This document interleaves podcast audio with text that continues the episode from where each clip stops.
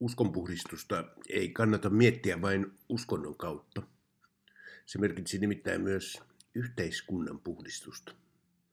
Suomea sellaisena kuin se nyt on, ei olisi ilman uskonpuhdistusta.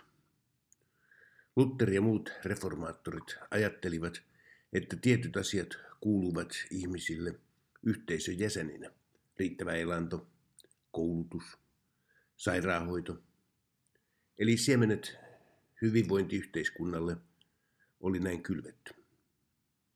Reformaatio merkitsi kirkon ja kansan lähestymistä. Kansan kieli otettiin tosissaan käyttöön. Ei vain niin, että ihmiset kuulivat saarnat suomeksi. Heidät myös pakotettiin lukemaan ja kirjoittamaan. Tässä tulivat siemenet sivistykselle. Katekismuksesta he lukivat, miten pitää elää. Kristitty rakastaa Jumalaa, kunnioittaa esivaltaa ja auttaa sekä tukee lähimmäisiä kaikki mahdollisin tavoin.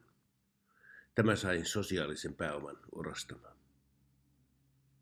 Uskonpuhdistus kumosi pappien selibaatin, jonka seurauksena syntyi pappiloiden ketju kautta koko maan. Pappilat organisoivat seurakunnissa lukemisen ja kirjoittamisen opetuksen. Seurakuntien yhteyteen syntyivät ensimmäiset koulut, Kirkko pani alulle ensimmäiset kansankirjastot. Kirkkoherrat vastasivat väestökirjanpidosta. Uskonpuhdistuksen yhteiskunnalliseen uudistusohjelmaan kuului periaate, jonka mukaan kenenkään ei pitäisi joutua hankkimaan elantoaan kerjäämällä.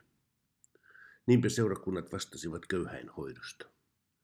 Näin esimerkiksi Helsingissä vielä 1850-luvulla ennen kuntalaitoksen kehittymistä ja sosiaalivirastojen syntyä.